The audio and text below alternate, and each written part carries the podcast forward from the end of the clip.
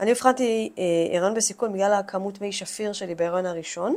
הכמות מי שפיר היה, הייתה נמוכה מאוד, זה היה על גבול המיעוט מי שפיר, ו, ופעם אחת הגעתי למעקב באשפוז יום הריון בסיכון, והיה לי מיעוט מים שהיה צריך לאשפז אותי. ובאותו יום היה חתונה לזוג חברים קרובים. ואני שמעתי אשפוז, בוא נתחיל מזה שזה תפס אותי בתדהמה, ממש טלטל אותי, והתחלתי לבכות. יצאתי מהחדר והתחלתי לבכות, ובאשפוז פשוט בכיתי. ישבתי על המיטה ובכיתי. בכיתי כי איך הגעתי למצב הזה שאני מאושפזת בכלל. אני, אני, אני בסדר, ההיריון הזה הוא בסדר. אני בסדר, מה... למה? רגע, רגע. פתיח ואנחנו מתחילות.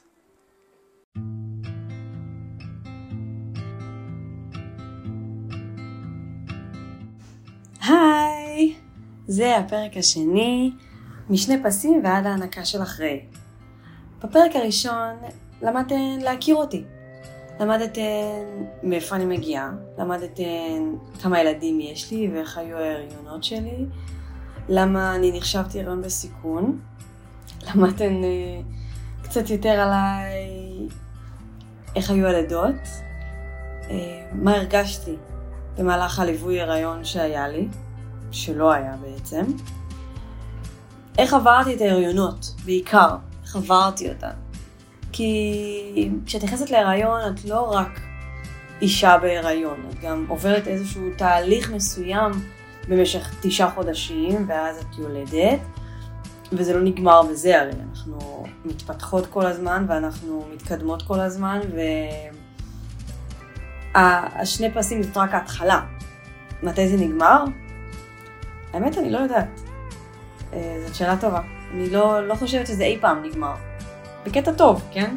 אני חושבת שזה בקטע טוב. בפרק היום, אני חושבת שאנחנו נדבר מה זה בכלל הריון בסיכון. איך אישה נחשבת הריון בסיכון. מתי מגדירים אותה הריון בסיכון. היא יכולה לשנות את ההגדרה הזאת? האם ההגדרה בכלל יכולה להשתנות? האם, היא, האם זה מצב דינמי?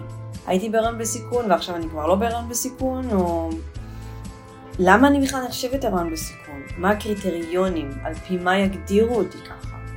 ובעצם, מה אני עושה עם, ה... עם הכותרת הזאת? יפה מאוד שאני הריון בסיכון, אוקיי. עכשיו מה? בואו נתחיל. טוב, אז אנחנו נתחיל בקודם כל לדעת שיש הבדל בין הריון רגיל לבין הריון בסיכון. בואו נתחיל מזה. יש הבדל אמ, יש הבדל במהות שלו, כלומר יש הבדל בהתייחסות שהתייחסו אלייך, אם את הריון בסיכון או הריון רגיל במרכאות. למה אני אומרת מרכאות, רגיל במרכאות? כי אף הריון הוא לא רגיל. כמו שאומרים הריון יקר לנשים שמטופלות, אה, שעושות טיפולי פריון, טיפולי פוריות, אז אומרים ההריון שלהן הריון יקר, אבל זה לא מוריד מנשים שההריון שלהן הגיע אחרי יחסי מין בפעם אחת. אז זה אומר שההריון שלהן הוא לא יקר? לא, ממש לא. כל הריון הוא הריון יקר. אז כל הריון הוא, הוא לא הריון רגיל, כל הריון הוא הריון מיוחד. אבל יש את הקריטריונים שעל פיהם מגדירים נשים הריון בסיכון. עכשיו, בואו נתחיל לדבר רגע על הריון רגיל. כשאת נכנסת להריון בשעה טובה, את אה, קובעת תור לרופא, והוא עושה לך את האולטרסאונד וגינלית, לא דרך הבטן, כי הביצית המופרית באותו רגע, זה בערך שבוע שבע, הביצית המופרית אה, מאוד מאוד קטנה, וקשה לראות אותה דרך הבטן, אז עושים את האולטרסאונד וגינלי. הוא רואה שיש, אה, שיש דופק, עכשיו, איך רואים את הדופק? רואים, אה, אולטרסאונד זה שחור ולבן, אז רואים נקודה לבנה מהבהבת על המסך. מין אה, אה, עיגול קטן כזה, ואז נקודה מהבהבת על המסך. זה מרגש מאוד ברמה האישית, ברמה המקצועית זה מרגש, זה מרגש בכל הרמות האפשריות, לראות שיש דופק בתוכך ולדעת שיש חיים בפנים, שאת מגן של החיים האלה, זה, זה מופלא, זה, זה קסם, זה נס. זה לא מובן מאליו, דרך אגב. הרבה הרבה נשים מחכות לרגע הזה, רוצות את הרגע הזה. יודעות, לעתים גם לא מגיעות לרגע הזה. זה, זה רגע מיוחד, זה רגע טוב. רגע מרגש. אחרי שהוא מסיים את האולטרסאונד הוא מביא רשימה של בדיקות שצריך לעשות. עכשיו, בהתחלה, בתחילת ההיריון, בטרימסטר ראשון, טרימסטר שני, יש המון המון בדיקות שצריך לעשות. יש, וזה מחולק לפי שבועות, אז בשבוע 11 עד 13 יש לך אה, את השקיפות העורפית, ואיפה את מבצעת את השקיפות העורפית, ובדיקת דם שאת צריכה לבצע עם השקיפות העורפית, והחלבון העוברי באלו שבועות, סקירה מוקדמת, סקירה מאוחרת, העמסת סוכר. הוא מביא רשימה של טלפונים איפה את מבצעת גם את הבדיקות האלה. אה, באיזה מכונים, מי מקבל, אה, אה, איזה מכון מקבל לפי הקופת חולים שאת נמצאת בה, אם יש לך פיתוחים פרטיים, אחלה, מה את עושה עם זה, איך, איך את משלבת את זה בתוך כל המעקב הריון שאת צריכה בעצם. יש הרבה נשים, לא, לא יכולה להגיד הרבה, אבל יש נשים שמבצעות בדיקות שהן לא כחלק מהרוטינה, לדוגמה דיקור מי שפיר. דיקור מי שפיר זה בסל, הבדיקה נמצאת בסל להיריון, לנשים שמעל גיל 35. זה מה שהמדינה החליטה, שמעל גיל 35 כל אישה יכולה לבצע את הבדיקה ללא עלות נוספת. זה על מימון המדינה. ואם את לא בת 35 ואת רוצה לבצע את הבדיקה, אז מה את עושה? משלמת פרטי. או שאת יכולה להשתמש בסל הריון שלך להחזרים, זה מאוד תלוי בקופת חולים שיש לך ומה ההחזרים שאת יכולה להשתמש בהם. אבל זאת, זאת הדוגמה לבדיקה שלא מתבצעת באופן רוטיני לכולם. יש נשים שיבצעו בדיקות, לדוגמה סקירת מערכות שלישית, שהיא החל משבוע 28 אם אני לא טועה, ולמה הן עושות את זה? שוב, כי הן רוצות. סקירת מערכות שלישית היא לא משהו שהוא חובה, זה לא, בג... זה לא בסל הריון, זה לא אה, המלצה של משרד הבריאות, משהו שה... שהאישה רוצה לעשות והיא יכולה לעשות אותו, אין עם זה שום בעיה. אה, מה לגבי ייעוצים גנטיים? אז יש את הייעוץ הגנטי שממליצים לכולם, לכל הזוגות לעשות לפני כניסה להיריון, כדי לדעת פחות או יותר איזה מחלות עלולות להיות, מה החיבור בינך לבין הבן זוג או בינך לבין תורם הזרע יכול לעשות מבחינה גנטית, אם הסיכון שלכם למחלות גנטיות כאלה ואחרות גבוה או לא גבוה. אה, יהיו פעמים גם שירצו לעשות ייעוץ גנטי במהלך ההיריון לאור תשובות של בדיקות כאלה ואחרות. המעקב בהיריון רגיל, מעקב רופא, מעקב אחות, לא מיילדת, אני בכוונה אומרת אחות כי יש קופות חולים שנותנים מעקב הריון על ידי אחות בקופת חולים, שדרך אגב, לרוב זה רק להיריון ראשון, הוא מאוד uh, מינימליסטי, הוא מאוד uh, בסיסי. כלומר, את, את מגיעה לאותו נותן שירות, ואני אומרת נותן שירות כי אנחנו נותני שירות בסופו של דבר. מגיעה לרופא, את מגיעה לאחות, הם uh, בודקים את כל הבדיקות שהבאת איתך, כלומר את התוצאות של הבדיקות, ועושים מין אינטגרציה של מה שלומך ואיך את מרגישה ומה עכשיו צריך לעשות, כלומר מפה את יוצאת עם א', ב', ג' להמשך ההיריון שלך, הדרכות מסוימות שאת צריכה לעבור, בדיקות מסוימות שאת צריכה לחזור עליהן אולי, בדיקות דם או בדיקות שתן, איזה בדיקות יצאו לך תקינות, איזה לא יצאו תקינות ועל מה את במיוחד צריכה לשים לב. אני חייבת לציין שהמעקבים האלה הם מעקבים מאוד בסיסיים. הם לרוב לא מדברים על האישה, על היולדת, מה היא מרגישה, מה עובר עליה, מה, איך היא מתמודדת בבית. להתמודד עם הריון בבית זה לא פשוט, להתמודד עם בן זוג ואוי, ההורמונים שמשתוללים בתוכך ואת לעתים מרגישה שאת מתפוצצת מרוב, מרוב כאוס בראש. ואני לא, לא מדברת בכלל על עונות השנה. עונות השנה, להיות בהיריון זה מסיבה. אם זה בחורף, שאת קשה לך לנעול נעליים כי את, את בצקתית, או אם זה בקיץ שאת מזיעה מהליכה של מילימטר בבית, כי, כי חם. זה מסע, תשעה חודשים זה מסע, זה מסע בהיריון, אה, שלא נגמר דרך אגב, זה מסע שרק מתחיל, את רק מתחילה אותו, עם השני פסים כמובן. בואי נוסיף על זה הריון בסיכון. בואי נוסיף על זה את הכותרת הזאת, שאת פתאום מגיעה שאומרים לך, את הריון בסיכון, ההיריון שלך הוא הריון בסיכון. רגע, הריון בסיכון למה? אני בסיכון למה? בואי נחשוב על זה רגע.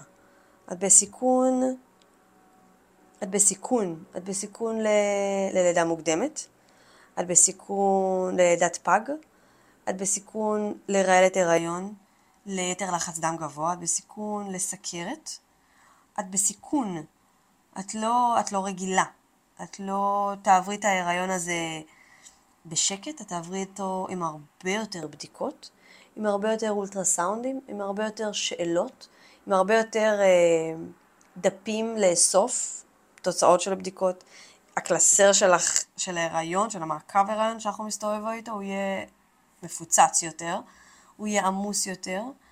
את תהיי תחת מעקב עם זכוכית מגדלת בעיקר. את uh, תהיי תחת... Uh, הכותרת הזאת של הריון בסיכון הוא מפחיד. הוא מלחיץ. אני יודעת שאני מאוד נלחצתי מזה. אני בהתחלה, האמת לא הבנתי את המשמעות של זה. לא הבנתי את הסכנה. פשוט, פשוט הבנתי שאני הריון בסיכון, אבל לא הבנתי את המשמעויות מאחורי זה. וכשלאט לאט הבנתי שבודקים אותי, קוראים לי לרופא, למעקב הריון, לאשפוז יום הריון בסיכון, כל שבועיים, כל יומיים פתאום זה הופך להיות, זה הופך להיות תדיר יותר. זה הופך להיות שאני לא יודעת אם למחרת אני מגיעה לעבודה, כן או לא, אני לא יודעת אם... אני הבחנתי אה, הריון בסיכון בגלל הכמות מי שפיר שלי בהריון הראשון. הכמות מי שפיר היה, הייתה נמוכה מאוד, זה היה על גבול המיעוט מי שפיר, ו, ופעם אחת הגעתי למעקב באשפוז יום הריון בסיכון, והיה לי מיעוט מים שהיה צריך לאשפז אותי. ובאותו יום היה חתונה לזוג חברים קרובים. ואני שמעתי אשפוז, בוא נתחיל מזה שזה תפס אותי בתדהמה, ממש טלטל אותי, והתחלתי לבכות. יצאתי מהחדר והתחלתי לבכות, ובאשפוז פשוט בכיתי. ישבתי על המיטה ובכיתי. בכיתי כי איך הגעתי למצב הזה שאני מאושפזת בכלל. אני, אני, אני בסדר, ההיריון הזה הוא בסדר. אני בסדר, מה... למה? אני חושבת שהאסימון לא נפל עד אחרי הלידה. לא, לא הבנתי את המשמעות של זה. לא הבנתי את המשמעות של המיעוט מים. לא הבנתי את הסכנה של העוברית שלי. מה, מה יכול לקרות לי בעצם עם המיעוט מים הזה? אמרו לי, אמרו לי לשתות הרבה מים, שתיתי לדעתי 4-5 ליטר ביום, שזה הקיצוני של לשתות מים, כן? כלומר, לא הייתי אמורה לשתות כל כך הרבה. אבל הייתי חדורה להח... להחזיר מים, חשבתי שזה מה שיעשה את ההבדל. מיותר לציין שזה לא עשה את ההבדל, כן? זה לא, לא, הרבה, לא שינה הרבה יותר מדי. ההריונות הבאים שלי היו גם כן הריונות בסיכון, כי ההריון הראשון היה נחשב ככה, אז ההריונות הבאים אוטומטית נחשבים להריון בסיכון. וגם בגלל שהעוברים שלי הם עוברים קטנים. אני יולדת אותם קטנים לגיל ההיריון. אני את יעל ילדתי בשבוע 38 במשקל של 2 קילו 235, שזה קטן לכל הדעות, היא הייתה קטנה מאוד. את תום ילדתי בשבוע 37 פלוס 1, גם במשקל של 2 אה, קילו 265. מאוד מאוד מאוד קטן, זה לא תקין. ו... אלה ההריונות שלי, אני הריון בסיכון, אני נכנסת להריון, שתי הפסים שלי, ואני יודעת שאני הולכת להיות הריון בסיכון. אני גם לא אגיע לשבוע 40, תמיד ילדו אותי לפני, תמיד ירצו שאני ילד לפני, כי אני לא מגיעה, העוברים שלי לא גדלים ברחם. אז אני בסיכון. למה אני בסיכון? המילה בסיכון, למה היא נחשבת? למה היא קשורה? היא קשורה לעובדה שההריון הזה הוא בסיכון שכנראה אני עלולה לאבד את התינוק. פה הסכנה בתינוקות שהם לא גדלים ברחם. יש סיבה לזה שהם לא גדלים יותר ברחם, הרי. מה הסיבה? כרגע לא יודעים, אבל את, את כרגע נמצאת במצב שההיריון שלך מסכן את העובר. מפה העניין, הריון בסיכון. הריון בסיכון מוגדר ונקבע כאשר יש איזשהו סיכון, איזשהו סיכון לאם או לעובר או לשניהם. זאת ההגדרה, אני אחזור על זה. הריון בסיכון נחשב, הוא נקבע, הוא מוגדר כאשר יש סיכון לאם, לעובר, או לשניהם ביחד. זה, זאת ההגדרה של הריון בסיכון. עכשיו, מספיק שאת תהיי בסכנה, מספיק שהעובר יהיה בסכנה, מספיק ששניכם תהיו ביחד בסכנה, ההיריון שלך נחשב הריון בסיכון. זאת כותרת מפוצצת, אה? זאת כותרת מלחיצה. היא מכניסה אותך ישר אה, לסטרס, למין מגננה כזאת של לא, לא, לא, לא, אני בסדר. אני לא בסיכון, אני מרגישה טוב. אני לא יודעת מה אתם רוצים ממני. העובר שלי מרגיש טוב, אני מרגישה אותו, הכל בסדר. שחררו ממני. אז זהו, שלא. אי אפשר לשחרר ממך, כי את חשובה, והעובר חשוב. וצריך שההיריון הזה יסתיים בטוב, שהוא יסתיים בידיים מלאות. פה לדעתי בחירת הרופא המלווה, הרופאה המלווה, המיילדת המלווה, ליווי הריון שאת צריכה לבחור, חייב להיות מדויק. חייב להיות מדויק לך. כי לצערי אני מוצאת הרבה נשים במיון אה, יולדות, במיון בבית החולים, שהן נופלות בין הכיסאות.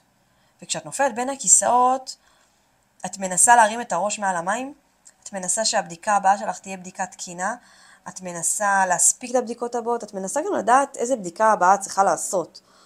ואם הבדיקה לא יוצאת טוב, אז למי את מתקשרת? את מי את שואלת? ואם הרופא לא פנוי?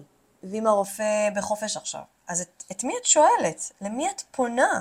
את פונה למוקד שלא, האחיות שם לא מכירות אותך, ודרך אגב, הן גם לא מיילדות, אז הן גם לא יודעות בדיוק להגיד לך מה הבדיקה, אם הבדיקה תקינה או לא תקינה. את יודעת מה הן עושות? הן שולחות למיון. לכי למיון, הם יבדקו אותך. העומס במיון בבתי החולים הוא מטורף. מטורף. אפשר לחכות 4-5 שעות לרופא, וזה בלי למצמץ אפילו. הסטרס שנכנסים אליו כשאת לא מוצאת את עצמך, ואת בעיקר דואגת לשלומך ולשלום העובר, הוא, הוא מטורף. הוא מפחיד, הוא ברמת ה... החוסר שלווה וחוסר נחת. וכמה את יכולה להיות ככה במהלך ההיריון? איך את יכולה להגיע נינוחה ו... ושלמה ללידה שלך, שזה הדבר שאת מחכה לו, הרי את מחכה ללידה. את רוצה שהיא תבוא לך בטוב, אבל את יודעת מה חוסם אותך מלידה טובה? כל אדרנלין שאת מצויה בו, כי את, את בסטרס. סטרס זה אדרנלין, ו, והוא חוסם אותך ללידה בריאה ושקטה וטובה ובריא, ו, וידיים מלאות. לדעתי, ואני גם עברתי את זה בהריונות שלי, אני די אה, זוכרת את זה טוב מההריונות שלי. איך שאת עוברת את ההיריון משפיע גם על הלידה שלך, זה ידוע וברור ו... ואין עוררין על כך. אני ממש מקווה שלקראת סוף הפודקאסט הזה, אני מקווה שמה שתיקחי איתך מפה, זה לדעת שהיריון בסיכון זאת הגדרה מפוצצת, זאת הגדרה מטורפת, זאת הגדרה כותרת עם עננים שחורים ואולי אפילו קצת טיפות ו... ואפור בצדדים. אבל תיקחי את האנשים ו... ותעטפי את עצמך במלווים ואנשים וגם מקצועיים וגם תמיכה מהבית באנשים טובים, באנשים מקצועיים שיעשו לך טוב וקצת ישחררו אותך מה...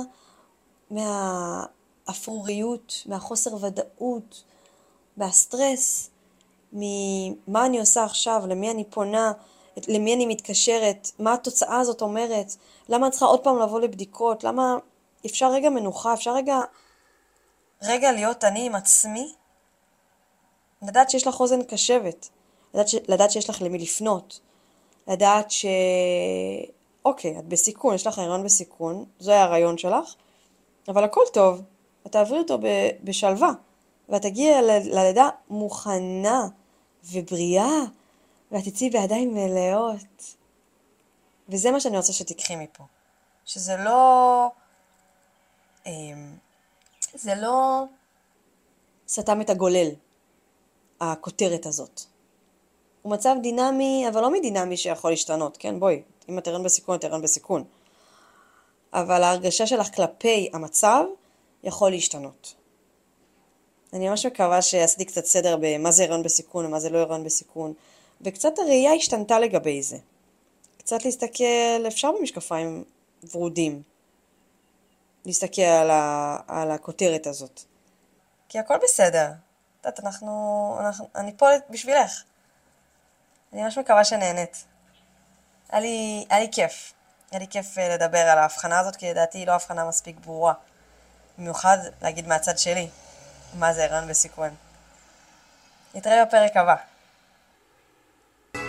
זה היה הפרק השני בפודקאסט משני פסים ועד להנקה של אחרי. מקווה שנהנתן. נתראה בפרק הבא.